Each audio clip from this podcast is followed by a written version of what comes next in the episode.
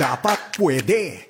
Dapat pwede. Programang nagtataas ng kalinangan at kaalaman patungkol sa proseso ng eleksyon at disability inclusion kasama ang Legal Network for Truthful Elections. Dito lang sa FABC Radio TV.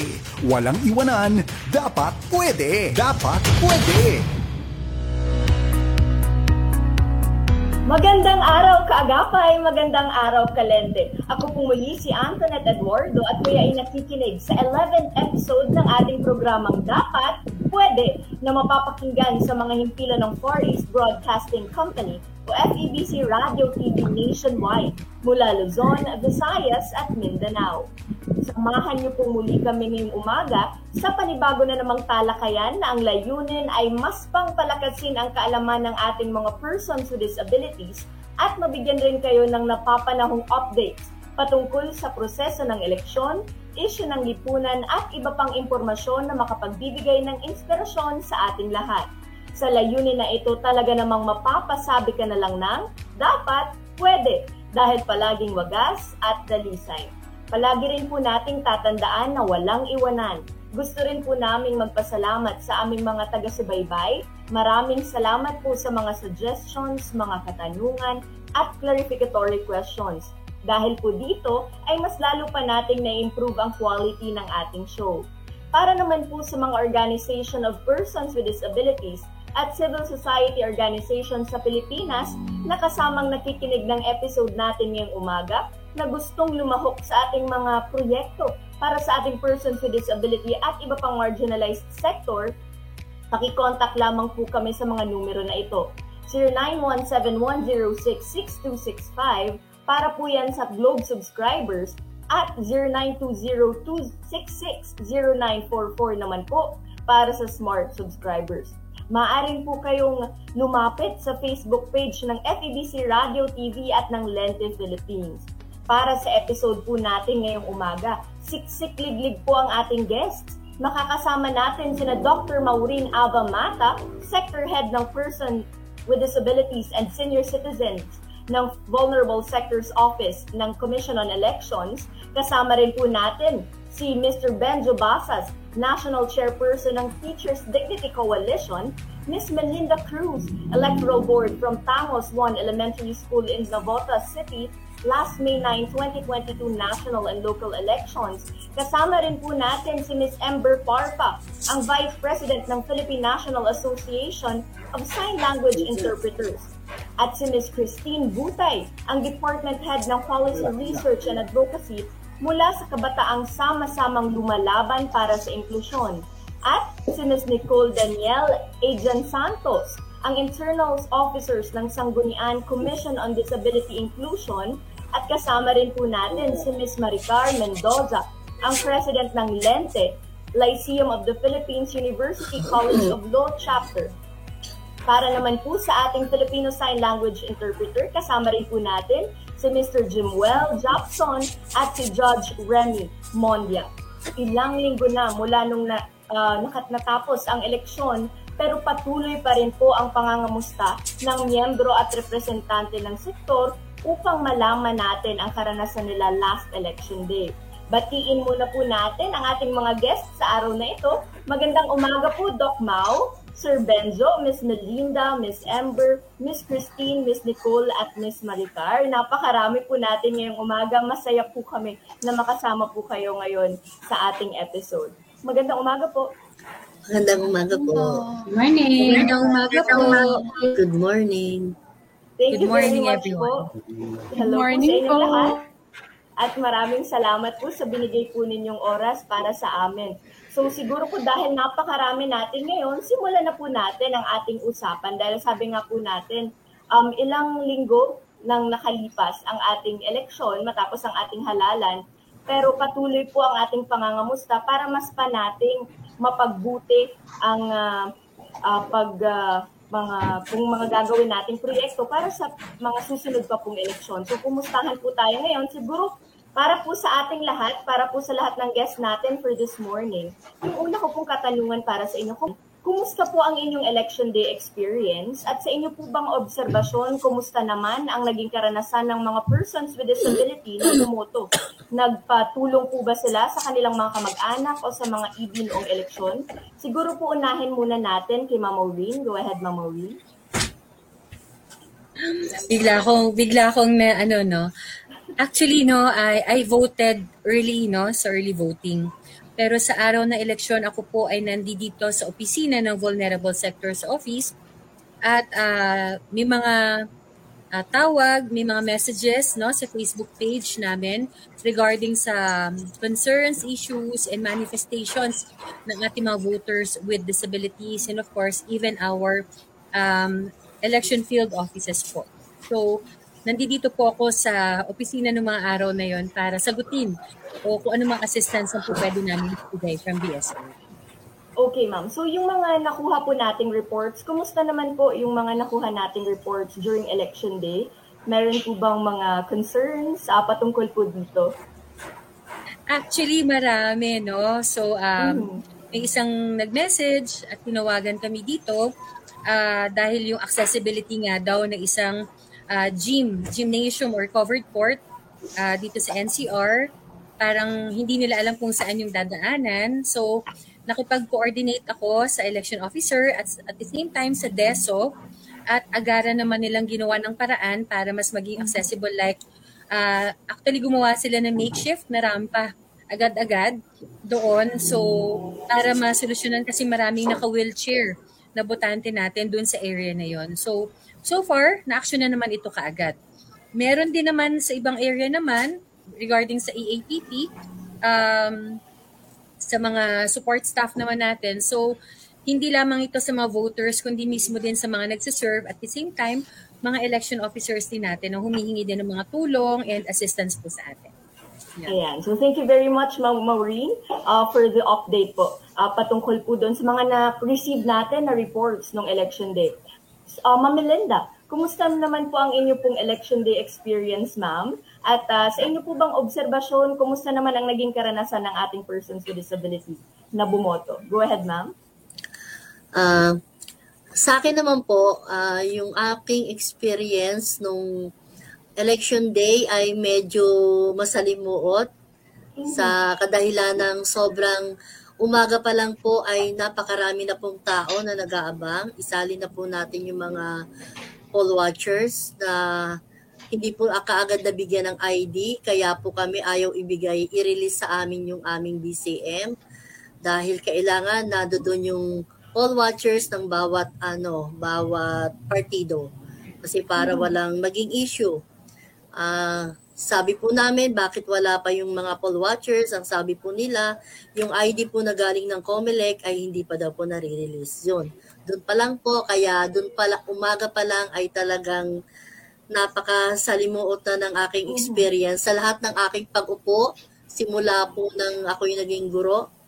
Itong, itong eleksyon na to ang parang sobrang nahirapan po ako Bukod sa sobrang dami ng taong bumoto, halos hindi na ho kami makakain.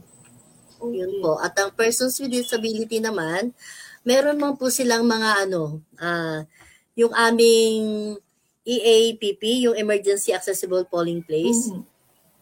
Yun po yung nag assist sa mga uh, ating mga persons with disability, including yung ating mga seniors. Sila po yung umaakyat po dun sa polling place and then sila po yung uh, kumukuha po nung ano, kanilang voting ano, para bumoto po sila.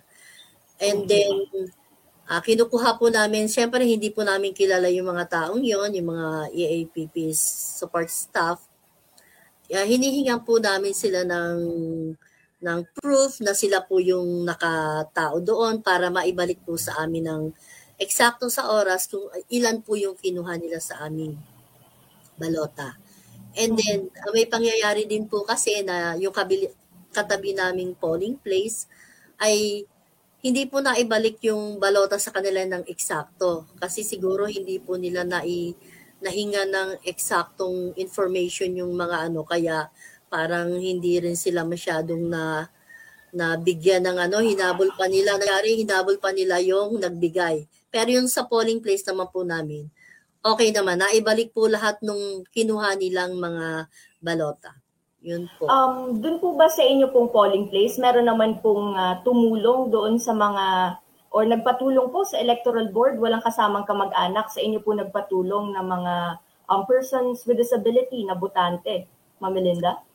Sa presinto po namin, wala pong persons with disability na bumoto roon kasi mm-hmm. hindi na po sila umakyat. Nandun Alright. lang po sila sa ano, assist, assistance ng EAPP, yung aming mga support staff doon sa baba. Hindi na po sila umakyat.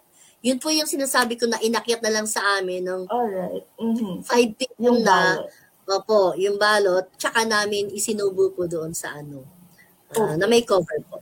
Yun Thank you very much, Ma'am Melinda. Sir Benjo, ikaw naman po, kumusta naman po, sir, yung iyong pong experience uh, nung nakaraang eleksyon? Um, sa obserbasyon niyo po, kumusta yung karanasan ng ating persons with disability sector, ng mga bumoto? At also, meron po bang nagpatulong sa kanila Uh, nagpatulong po ba sila sa kamag-anak o sa electoral board, uh, Sir Benjo? Um, yeah, actually hindi naman ako umupo no as a electoral board pero. We were at the TDC office no at that time no um um the TDC leaders na hindi naman na uh, involved no dun as electoral board. And then um meron kaming lawyer no from Lente nandun sa office to assist us no lalo na dun sa mga queries no sa mga questions na medyo legal No, um, of course, no, uh, masaya, no, uh, kasi uh, maraming ano, ma- marami pero as compared to uh, previous elections, no, ay ito yung pinaka-konti, no, na na konti yung report sa amin, ano, yung mga nagtatanong, no, siguro nakapag-prepare din naman, ano. Tapos as to the question of um um meron kaming isang particular report, no, uh, hindi ko matandaan kung saan nang galing, eh, no, na na nagtatanong yung teacher no kung papayagan niya ba no. Hindi ko alam kung bakit hindi niya hindi niya um, uh, baka hindi na orient na mabuti no um, kung papayagan ba no na may kasama kasi no yung uh, yung isang uh, illiterate actually no hindi pa yung ano hindi pa yung uh, hindi pa yung uh, PWD no. So may ganun no. And then um tapos marami din yung kwento no kagaya ng kwento ni Melinda na talagang um, um, at least ngayon kasi this is the first time, no, if I'm not mistaken, na nagkaroon tayo ng, uh, ng parang assistance, no, voters assistance for um, for voters with um, with the uh, VSO, no. Uh, kaya maganda rin ano, na, na ganitong practice and siguro dapat i-harness natin ito sa mga sunod pang uh, election no, para naman inclusivity ay talagang uh, nadilihan no, sa lahat ng ating mga uh, would-be voters. Thank you very much, Sir Benjo um, Sir Benjo, uh, tungo naman po tayo kay Ma'am Ember, Ma'am Ember Parpa. Uh, kumusta po, Ma'am Ember, yung pong yung experience nung nakaraang election? Go ahead, Ma'am. Ako, uh, maganda yung experience ko at I vote na I went home sa Negros and very smooth yung yung yung pag-vote ko. Very few lang kasi yung butante sa area kung saan ako na belong. But, yung mga um, bumoto po, based on your observation, yung mga bumotong mga persons with disability, kumusta naman po doon? Okay po ba? Accessible po ba sa kanila yung mga yung uh, polling place kung saan sila pwedeng bumoto? Actually, dun sa area ko, actually during na nag sa time na nag-vote ako, wala akong nakitang person with disability na mm-hmm. ano. Pero uh, sa pag-observe ko sa place, kasi parang like automatic na sa akin to check para hindi siya uh, accessible kasi medyo elevated yung sa ground naman hmm. lahat pero elevated yung yung area and then okay. um, hindi talaga makaakyat doon yung naka-wheelchair unless siguro kung itaas yung ano and for for the deaf din naman since yun talaga yung ano ko um wala walang walang mga signages tapos ako nagtanong-tanong ako dun sa yung pag sa desk sa pagpasok mo uh-huh. and I asked them about kung may deaf na bubuto, sino yung mag, may mag-assist ba o may tanong. Wala silang sagot sa akin. Sinungitan lang ako, parang like, oh, parang mamarites siguro ako that time. Akala Nagtanong lang naman ako. Ano? Mm-hmm. Nagtanong lang naman ako, what if wala, dead man lang, walang sagot. Okay, so, so based yun, on your so, observation, ma'am, hindi pa hindi siya masyado pang uh, person with disability friendly yung Siguro, yeah, inyong- siguro hindi lang Mhm. sila na-orient. May malaki ang feeling ko na parang may orientation pero baka hindi lang nakinig or baka may ibang Mhm. nag-attend at hindi lang. Kasi nakita ko naman, I've been with the BSO, nakita ko yung kung paano sila nag-orient at in-invite nila bawat region at I am sure wala silang na-miss na region. But I think hindi siguro lahat. May, may, may pina-attend lang at hindi na-echo. So, yun ang yun yung feeling ko kasi if naka-attend sila, ma- may isasagot may sasagot sila sa tanong ko. Kasi naka-attend ako sa I mean, nakita ko yung orientation nila. At siguro yun ang feeling ko lang. Thank you very much, Ma'am Ember, sa iyo pong um, pag-share ng iyong experience and observation. Ma'am Christine, hello po. Magandang umaga po muli, Ma'am Christine Butay. Hello po, Um, good morning. Good morning. Kumusta naman po ang iyong um, experience nung nakaraang eleksyon nung May 9 at sa iyo pong obserbasyon, kumusta naman ang naging karanasan ng uh, persons with disability, ay yung mga bumoto po kayo pong mga bumoto nung nakaraang eleksyon. Ito po ba, meron po ba kayong nag-assist sa inyong kamag-anak o yun po bang mga walang kamag-anak na kasama na assist po ng ating electoral board? Go ahead, ma'am. Ah, ah, all in all po, maganda naman yung naging experience ko sa pagboto. In fact, ah, usually, di ba, yung sabi nila, you, you need to go early sa presinto para Right. mauna ka, ganyan. But ako, even though na ay ah, pumunta ako sa presinto, pasado alas 8 na, I was really surprised na kahit marami yung tao, as in marami na talaga yung tao, ah, pagdating ko doon sa area, naki, ah, since alam ko na rin kung saan yung presinto ko, I was very glad kasi meron ka agad sumalubong sa akin na mag-a-assist from from the from my uh, precinct. And then uh, siguro more or uh, ba, uh, wala pang 10 minuto I entered the polling precinct already then nag-start na ako mag-vote. Uh, natapos po ako very very very smooth po yung aking naging flow ng aking pagboto. And based uh, on the observation part naman ah yung aming polling place, aming polling place, particularly the schools, medyo hindi siya ganun kaganda yung kondisyon ng school kasi nga Mhm. gawa nga ng dinaanan po kami ng kami po ah, isa po ang Palawan, ang Puerto Princesa sa Mhm. nahagip ni Bagyong Odette. So totally yung mga buildings ah hindi siya ano na, hindi siya kinayang habulin na, ma, na maayos ng DepEd. So there are there are polling places na ah medyo sira-sira yung mga bintana or parang kalat-kalat yung mga ano sa paligid tapos yung bubong parang tuklap. So yung lahat ng init na na na na, kaila, na maa-acquire sa taong pipila doon sa labas ng polling pre- precinct talagang ano sila na, na talagang bilad talaga sila sa init particularly yung mga persons with disability. So nung nung nagtanong-tanong po ako sa fa, sa federation namin dito uh, they they have the same answer na ang pinaka naging struggle lang naman nila is hindi yung vote, voting proper yung naging struggle nila is yung kanilang pagpila pagpila kasi meron dong isang like for an instance may isang uh, polling uh, precinct na ang persons with disability senior at ang PWD iisa ang ang kanilang presinto.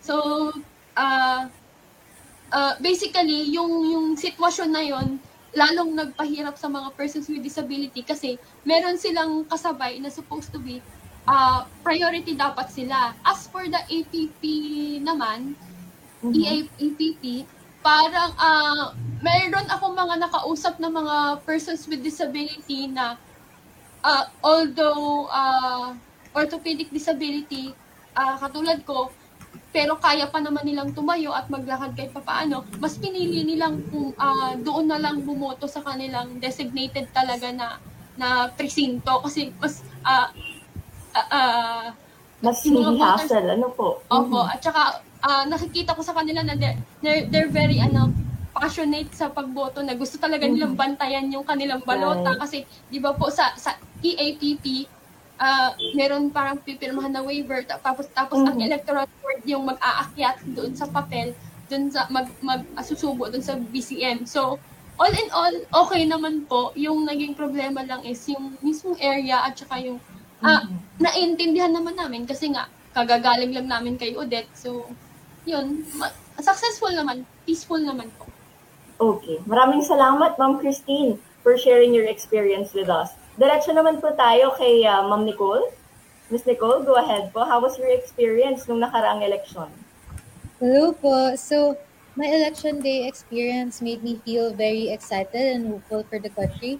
In regards with availing voting assist- assistance naman po, I was with my mom the whole duration since I have a history with getting too overwhelmed with my surroundings, especially when I'm with when I'm with a big crowd, which may trigger a seizure episode.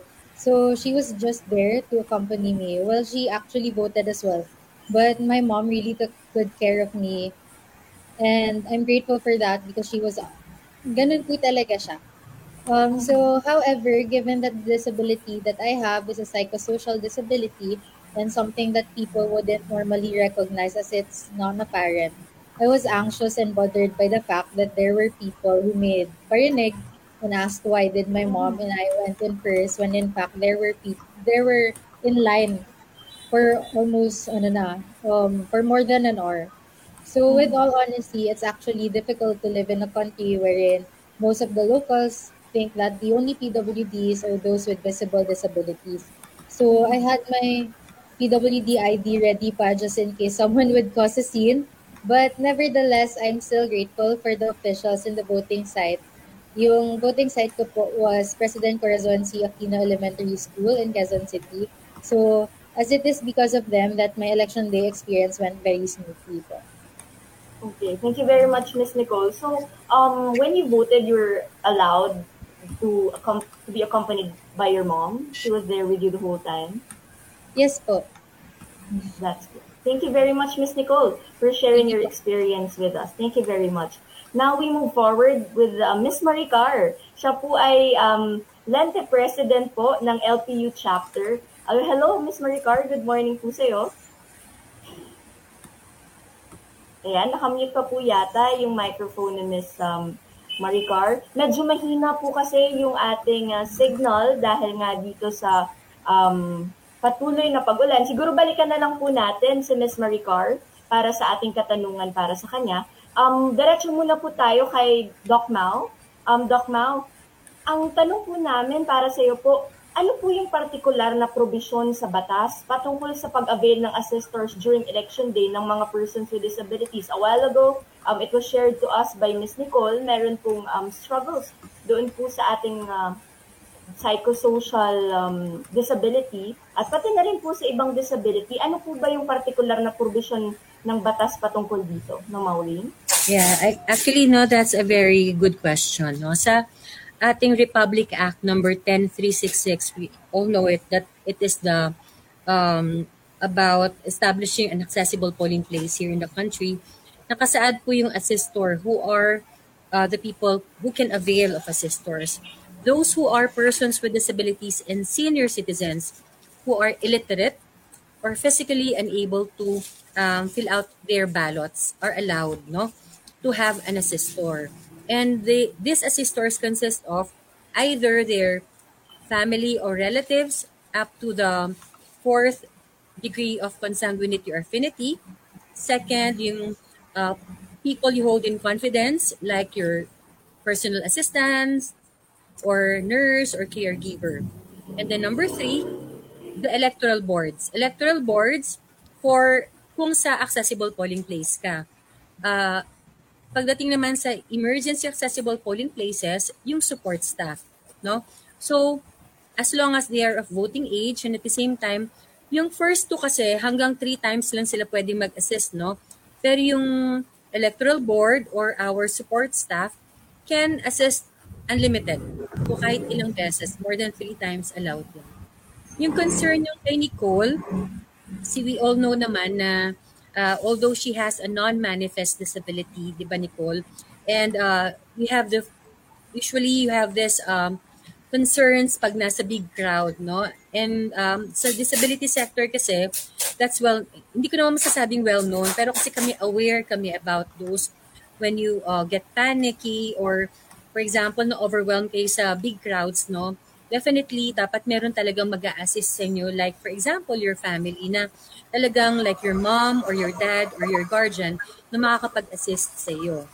Um, so, uh, pwede naman yon Pero yung nabanggit ko kanina, under Republic Act number 10366, yun ay kinary over natin no, sa ating general instructions uh, pagdating sa EAPP rin, which is the um, COMELEC Resolution number 10761. Yun nga lang, may disclaimer lang po ako. No? Yung nabanggit kasi ni Ember kanina, we really had trainings no, since last year, even orientations for the support staff and electoral board. And we also had refresher no last May 3 no para pahabol sa mga hindi nakahabol. Ang siguro tama rin yung naging observation ni Ember may mga naka-attend pero we're expecting more dapat 12,000, 15,000 who will be attending, no? Kasi we had it live stream via our Facebook page and yung mga hindi naka-attend, they could watch it. And I've seen naman, lots of people watch it. Around 12,000 people uh, watch it already and they manifested that they watch it. Yun nga lang siguro, hindi siguro nila tinapos. Kasi ito yung mga add-ons dahil nung may pahabol kasing guidelines, no, na na-approve via NBank. Ito yung um, pwede na rin kasing bumoto. Nasa-segue lang ako, pwede na rin kasing bumoto, bumoto that time ang mga assistors ng who are illiterate or who, or who are physically unable to fill out their ballot. So their assistors are So uh, I hope kung hindi man nakarating ito, uh, we're doing more of an improvement ano Uh, mm-hmm. Parang ito yung more of progressive realization on all our parts. Kasi hindi naman din namin kaya. We need all of your help. no It's really teamwork. Napaka-importante yan. So if we have more clarifications later, I get to answer it na lang mamaya. Thank you. Thank, thank you, Doc Mau. Uh, thank you, Doc. Uh, Ma'am Melinda, yung tanong ko naman po bilang si Ma'am Melinda po, uh, electoral board na nung nakaraang eleksyon, nung uh, May 9. Ma'am Melinda, ano naman po yung uh, procedure. Pero alam ko po, yung nangyari noon, as you have mentioned a while ago, yung balota ay dinadala na lang from uh, the from ground floor po, tama? Dahil second floor po kayo, tapos inaakyat na lang sa inyo. Pero ano po yung naging procedure niyo po noon, um, Ma'am Melinda, nung uh, election day, paano niyo po na sigurado ng electoral board yung uh, privacy ng pagboto ng ating uh, persons with disability? Ma'am Melinda? Nakamute pa po yata kayo, Ma'am Melinda.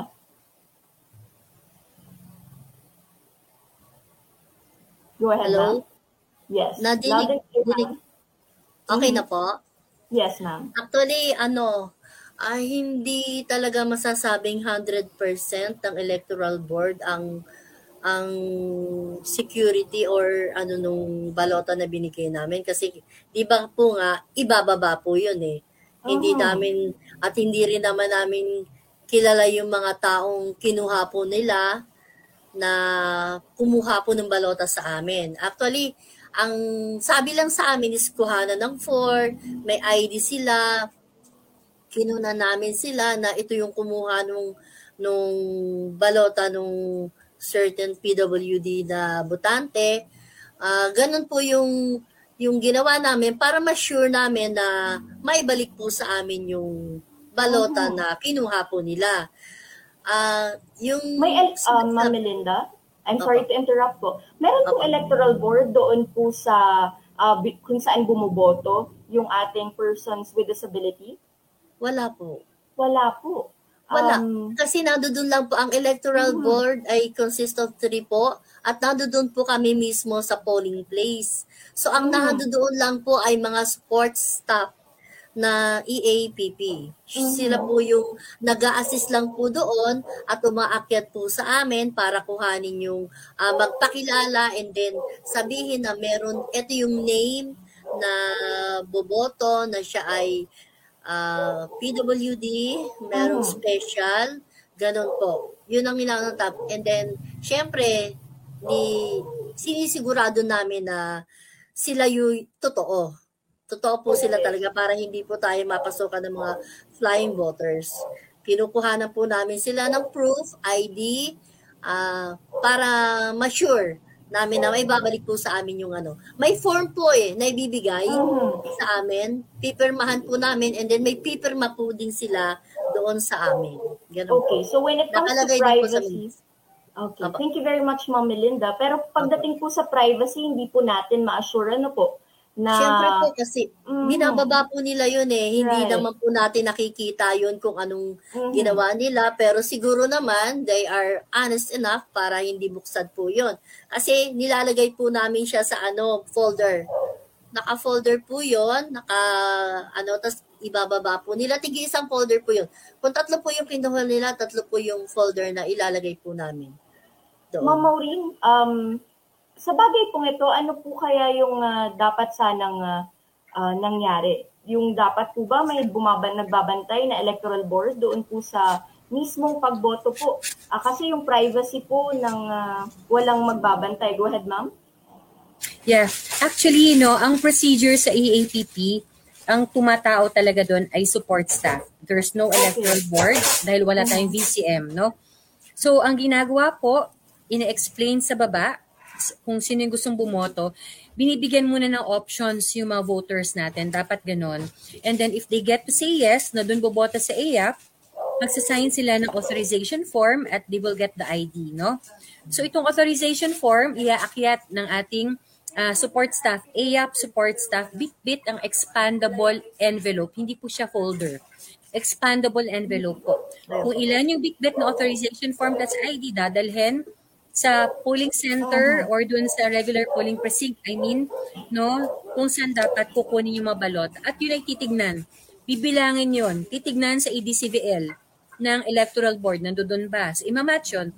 Yung authorization form po na iyon, na nabigyan ng balota, i-attach yun sa minutes. Kasi isusulat dapat ng electoral board chairperson ilang authorization form ito at ah, ah, isusulat doon ilang authorization form at ilang balota ang naibigay doon sa tao. At Ilalagay yung balota na yon sa expandable envelope. Hindi po dapat siya sa folder. It should be in an expandable envelope at isasarado. Yun po dapat. At ibababa po yun. Kasi pagbaba, bubuksan po yun, sisiyasatin po ng support staff na naiwan doon yung yung ah, balota, kung may something ba doon, and bibilangin din. Pag ibibigay po sa botante natin doon, i-check din dapat ng voter kung okay ba yung balota na yon. And then that's the time that we- they will proceed filling out their ballots. Yun po yung tamang procedure dapat natin doon. To ensure the confidentiality and the security of the ballot talaga. Thank you very much, Ma'am Mauv. Um, maraming salamat po. Sa si Ma'am Ember, Ma'am, kumusta naman po yung sa pinuntahan mo pong voting center? Meron po bang assistance desk specifically para sa mga persons with disability? But apparently, nasagot mo na po siya kanina, pero meron po ba tayong assistance desk? Mer dun sa um, binotohan mo po sa voting center. Go ahead, Ma'am. May assistant assistance desk sila pero not I think hindi lang siya specific sa persons with disability kasi doon para halos lahat doon pumupunta kung may tanong. So hindi ko siya masabi na for persons with disability lang siya kaya kasi yun lang nilapitan ko rin at tinanong eh. So so may meron meron silang assistance desk pero ah, I don't think para sa lahat, para sa lahat. Para Hindi sa siya lahat, for all for all voters. for Ano po? Mhm. Ma'am Christine, noon pong pagpasok mo naman po sa voting center kung saan ka bumoto, sabi mo nga po, um, meron sa yung nag-assist ano, upon entering the gate of the school, meron na agad sa yung lumapit. Ito po ba ay um, ah, meron ka po bang kasamang assistor nung panahon na yun? Actually po, nung bumoto ako, ah lagi kaming sabay ng parents ko bumoto and it so happened na yung precinct ko is the same with my mom's precinct. So, Okay. so Mhm. basically, dalawa, pagka bumoboto, hindi na ako nag na, hindi na ako nagwo-worry kasi kung saan ako boboto, ah ah doon din siya and siguro nung na-realize ko while ah while doing the procedure po no, no nung pagboto, na-realize ko na ah naging isa siguro sa mga reason kung bakit naging easier for me to vote lagi kasi I, I I've been I've been uh, actively participating bumoto since the presidential election pa noong 2010. So, y- parang isa yun sa mga kinoconsider ko na bagay na wala akong election na in-skip, yung presidential at midterm elections, lagi akong, lagi akong nagpa-participate, bumoboto ako. So, parang, ah, when, ma- when- kapag may bo- kapag may botohan, ah, ah, I'm already familiar na kung saan saan, saan ako presinto naka-assign, ganyan ganyan. So and ah, plus factor na rin po siguro na yung naging um, Mhm. yung mga ah, mga ah, ins- board of Okay. election inspector doon is familiar na to me kasi since I am the uh, association president of PWD before sa barangay namin so we're both we're, we are both familiar na with each other. So pag naki- nung nakita nila ako nilapitan ka agad nila ako and ask me anong anong gagawin ah, anong kailangan ko ganyan ganyan. So par, ah, parang ah, ang feeling ko I, I am a regular voter lang during that time kasi sobrang smooth lang talaga. Mhm. wala akong na, na, na experience so far na hassle sa tatlong ah, presidential Okay. election na binotohan ko. Yan po Thank you very much, Miss Christine. Um, Miss Nicole, sa iyo pong experience, meron po ba tayong sapat na signages o guide para sa mga persons with disability, yung mga voting centers? Yung mismo pong voting center kung saan ka bumoto at polling place, meron po bang enough signages para mag-guide ang ating persons with disability sa kanilang pagboto?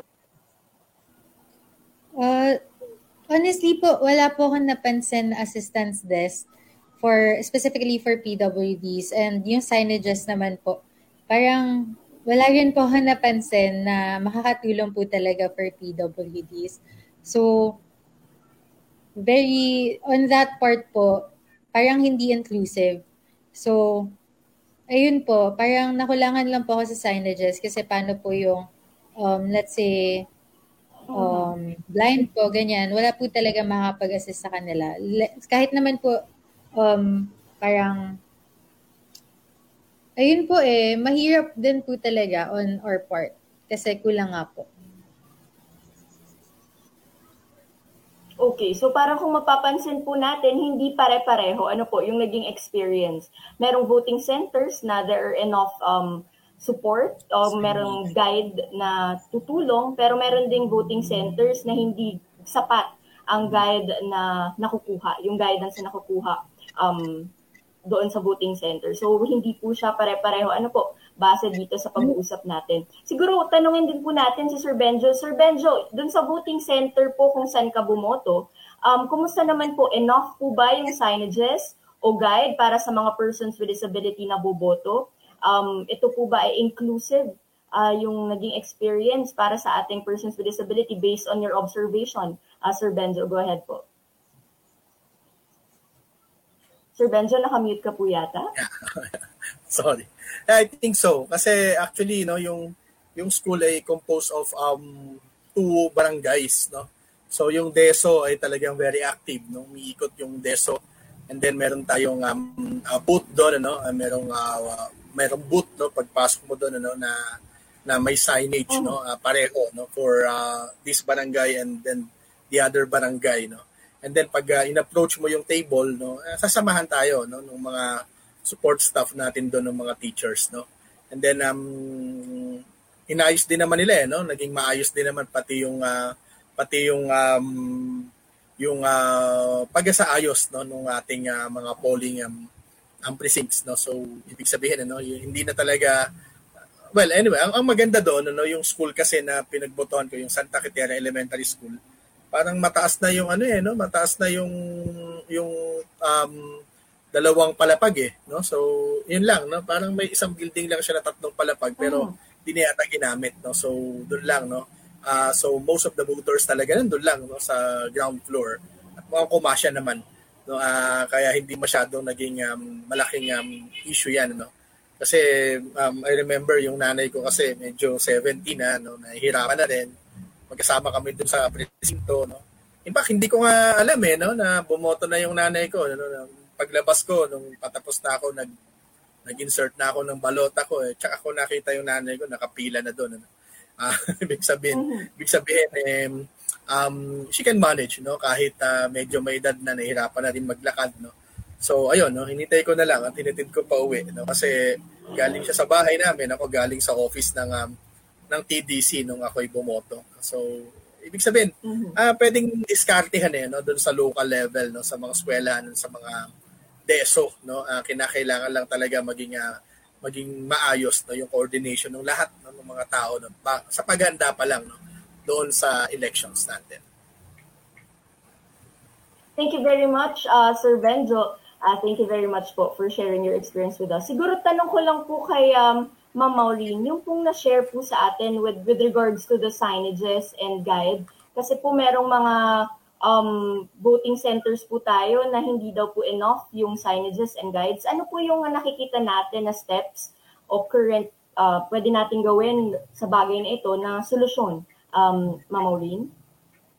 Yeah, siguro um, ano ba, VSO prepared those signages way, way back pa, no? Siguro yung dahil mm-hmm. COVID, nagka-pandemic tayo, yung delivery din lang. So, nag, ang ginawa din naman natin, sa, ginawa din naman ng mga local offices natin, gumawa sila ng diskarte, no? Para mas maging inclusive, quote unquote, no? Uh, sabi ko nga, hindi man lahat nagawa o nagampanan, moving forward tayo, no? We have to ensure na earlier talaga, mas maipa, maagang ibibigay talaga itong mga ganitong bagay. Kasi imagine niyo kung lahat galing pa sa Metro Manila at yung delivery, shipping kasi, no? Pag ship as far as Mindanao, no? Yung far-flung areas.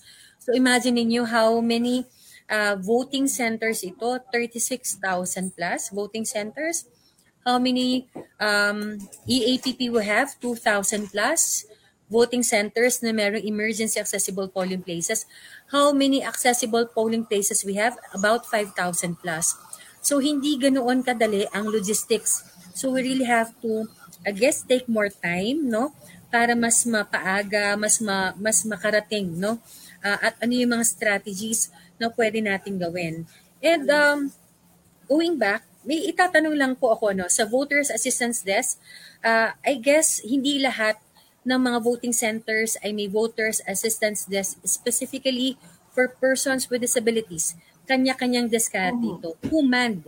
Sino ba ang nagman ng voters assistance desk na ito? Uh, I guess hindi kasi sa end namin. Siguro may kulang din siguro sa amin. Pero kung sino man yung nagbantay na atasang magbantay doon, I guess we need to have to meet halfway, no? Para malaman mm-hmm. din nila. Hindi kasi kami palagi nagre-reach out, dapat we have to communicate, coordinate properly para iilan lang po din kami dito sa office. Anim lamang po kami dito sa opisina mm-hmm. para i-man all over the Philippines. And I guess if uh, that certain organization or kung sino man ang nagmaman doon, we have to work closely, coordinate well para mas mapag- makapag-provide tayo ng mas maaga tamang impormasyon sa ating mga vulnerableng sektor particularly sa persons with disabilities. Thank you very much, Ms. Mao. So proper coordination po, ano po, um, among everyone. Thank you very much, Ms. Mao, for answering our question. So sa ngayon po, yan po ay first part pa lang um, mga kaagapay at kalente ng ating episode ngayong umaga pero narinig naman natin siksik liglig ang ating pag-uusap at pati na rin ang ating mga guests. Maraming salamat po sa ating mga nakasamang panauhin ngayong umaga, Doc Mau, Sir Benjo, Miss Ember, Miss Melinda, Miss Christine, Miss Nicole, at Miss Maricar. Pati na rin sa ating uh, sign language interpreter sa kasama natin ngayon, si Sir Jimwell, at mamaya po makakasama rin natin si Judge Remy. Ang ating palabas ay hindi lamang po nabuo para mag-focus sa usaping eleksyon. Gusto rin nating magbigay ng pansin sa accessibility ng impormasyon para sa ating vulnerable sectors. Hangad ng programa na maging tulay upang makatulong sa pagsulong ng advokasya patungkol sa disability inclusion. Kaya naman kung mayroon kayong mga katanungan, pa-shout out at mga suggestions para sa programa, pakikontak lamang po kami sa numero na ito, 0917-106-6265 at pwede rin po kayong mag-message sa Facebook page ng FEBC Radio TV at ng Lente Philippines. Hindi pa po tapos ang ating programa, kapit lang po at magbabalik kami para sa sunod na parte ng Dapat Pwede.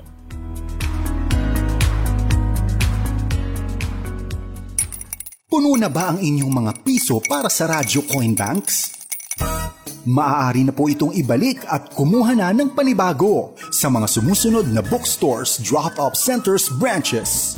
Praise Christian Bookstore, CLC Karuhatan at Malolos branches, PCBS branches, Mandaluyong, Masagana, Monumento, EDSA Cubao, Eton Centris, SM Fairview, SM Marilao, SM Dasmariñas, Los Baños, Santa Rosa, Imus at sa Back to the Bible Bookstore tuwing Miyerkules hanggang Biyernes lamang para sa paraan kung papaano ipapadala ang inyong naipon na coin bank through bank deposit o GCash at iba pang katanungan, mag-text o tumawag sa 0947-333-5605. Maraming salamat sa inyong pakikibahagi sa gawain ng Panginoon sa radyo.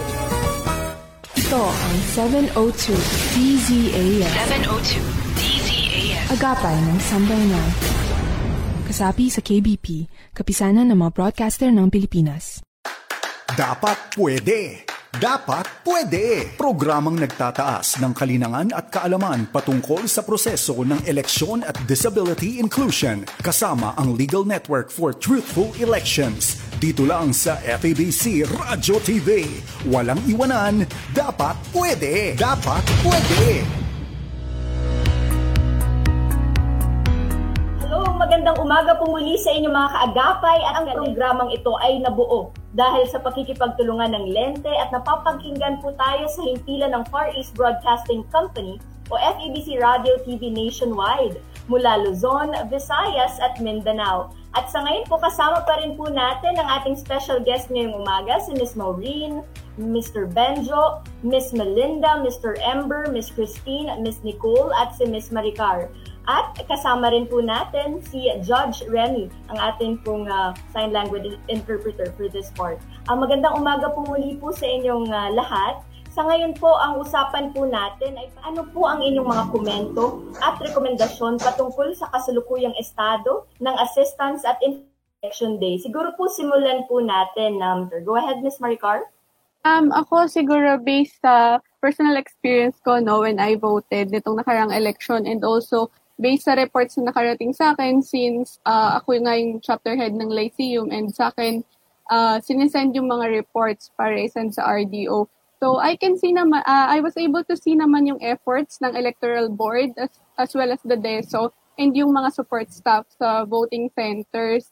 Kaya lang talaga may mga instances na siguro ano din, yung uh, mas organized na implementation nung, nung rules, nung protocols, na para sa PWDs kasi may mga instances talaga na kahit yung, although this does not apply to all voting centers naman, may mga reports lang na nakarating sa akin na kahit electoral board, uh, mer- tsaka yung mga assistors, meron silang uh, medyo konti lang naman, minimal na non-compliance with the rules. Kaya mas nagiging, kaya mas naging medyo magulo and medyo mahirap pa rin dun sa mga PWDs yung pagboto. Pero I, I saw naman sa ibang voting centers, I would also want to commend yung electoral board kasi I saw na they they sorted to other alternatives para mas maba, para mas mapadali yung pagboto ng PWDs and also para ma-remedy yung problems na, na na-encounter nila. So siguro as as for suggestion or recommendation, mas organized na implementation lang nung rules. So yun lang po. Thank you. Ngayon po, magtungo naman tayo kay Doc. Ngayon kung narinig po natin yung um, um, recommendations and comments ng mga kasama din po natin ngayong special guest. And also, based din po sa experience uh, ng, ng nakaraang eleksyon, ano po yung pinaplano po ng COMELEC, BSO, para mas lalo pang maging maganda at maisaayos ang voting experience ng ating mga persons with disability. Go ahead, ma'am. Doc? Yeah, okay. Actually, no, before COMELEC, I was also a Lente volunteer monitoring all the elections, no. Ngayon lang po, first time akong nandito sa COMELEC uh, to be behind the scenes and observe from outside of the box. So ano ba yung plano, no? Napakaganda po ng mga comments, suggestions, and recommendations inyo at malaking tulong ito para sa aming policy uh, improvement dito sa COMELEC, no? Uh, in fairness naman po sa COMELEC, may mga nagawa naman po tayo. At the same time, ang ating mga election field officers po ay nag-strategize o gumawa sila ng diskarte nila para uh, mait- hindi ko naman sinasabing maitawid ano, para ma-ensure na maka- makaboto yung ating mga persons with disabilities. Ganun din ang ating electoral board at mga AAP support staff po. Alam po natin yung hirap na nangyari. So moving forward po tayo, napaka-importante po talaga ang coordination ano with all the stakeholders katulad po ng ganitong ginagawa natin. Kung hindi man po kung sa tingin ninyo kami nagkulang, mag-reach out po kayo, no? Mangulit po kayo sa amin kasi nandito lang naman po kami. Alam niyo po ang aming email vso at comelec.gov.ph. We have a Facebook page, Comelec Vulnerable Sectors Office. Feel free to send us a message po para po um, uh, kami ay inyong kung may gusto po kayong um, itanong, any clarifications, gusto niyo pong mag-set ng meeting with us, we are here no to support you. Ang COMELEC po, uh, dahil may VSO na po tayo, hindi ko naman po sinasabing agad-agad, no? We cannot, marami pong kailangan din nating tignan, ano? Hindi po pwedeng, kung ano yung gusto ninyo, yun kaagad. Kailangan po natin pag-usapan. So, pag may mga trainings po tayo, guys, please, no? Ang pag may request for trainings, orientations like we're doing sensitivity and awareness orientation for all the stakeholders, attend po tayo, no? It's pwede po siyang panoorin um, for free sa ating Facebook page. Pag may mga trainings po for magsaserve sa election, wag po tayong umasa na hindi naman ako magsaserve. Ganito naman po. Kasi ang malaking bagay po natitignan natin sa lahat ng anggulo, no? Yung pag-attend ng trainings, meron po kasing mga details na hindi nasasabi sa mga briefings natin. No, baka nandoon, no? Alam po 'yan ng ibang mga kasama natin. At um, moving forward, sabi ko nga kung matutuloy man ang barangay SK election po ngayong December, so tuloy-tuloy na po, wag po tayong kung kailan yung mismong araw na eleksyon o yung nalalapit na po, doon lang po tayo kumilos. Dapat po ngayon pa lang, kumilos na po tayo. Kasi yung boses po ng ating sektor ay pinapahalagahan po natin para kung ano man yung rekomendasyon o suhestyon niyo, kaya po po natin gawaan ng paraan. Kasi pag malapit na po ito, hindi na po talaga namin usually dahil may mga financial constraints, may logistical constraints po ito. Hindi po agad-agad na ganoon. At the same time po, uh, pag may sa tingin natin hindi natin alam, huwag mahihiyang magtanong. 'Di ba? Sabi nga dun sa commercial, Huwag po tayo mahiyang magtanong. Hindi naman po kami nangangain. Kahit kami po, uh, hindi rin po kami mahiyang magtanong sa inyo. At nakakatuwa po, nandito si Benjo sa Teachers for Dignity po. Uh, and of course, our electoral board, our sign language interpreters, and other organizations. And of course, Lente, para po i-bridge po natin ito at yung mga gaps na alam natin nandiyan pa rin po.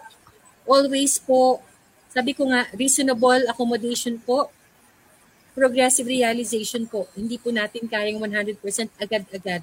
So tulong po, ang teamwork po ang kailangan natin sa natin.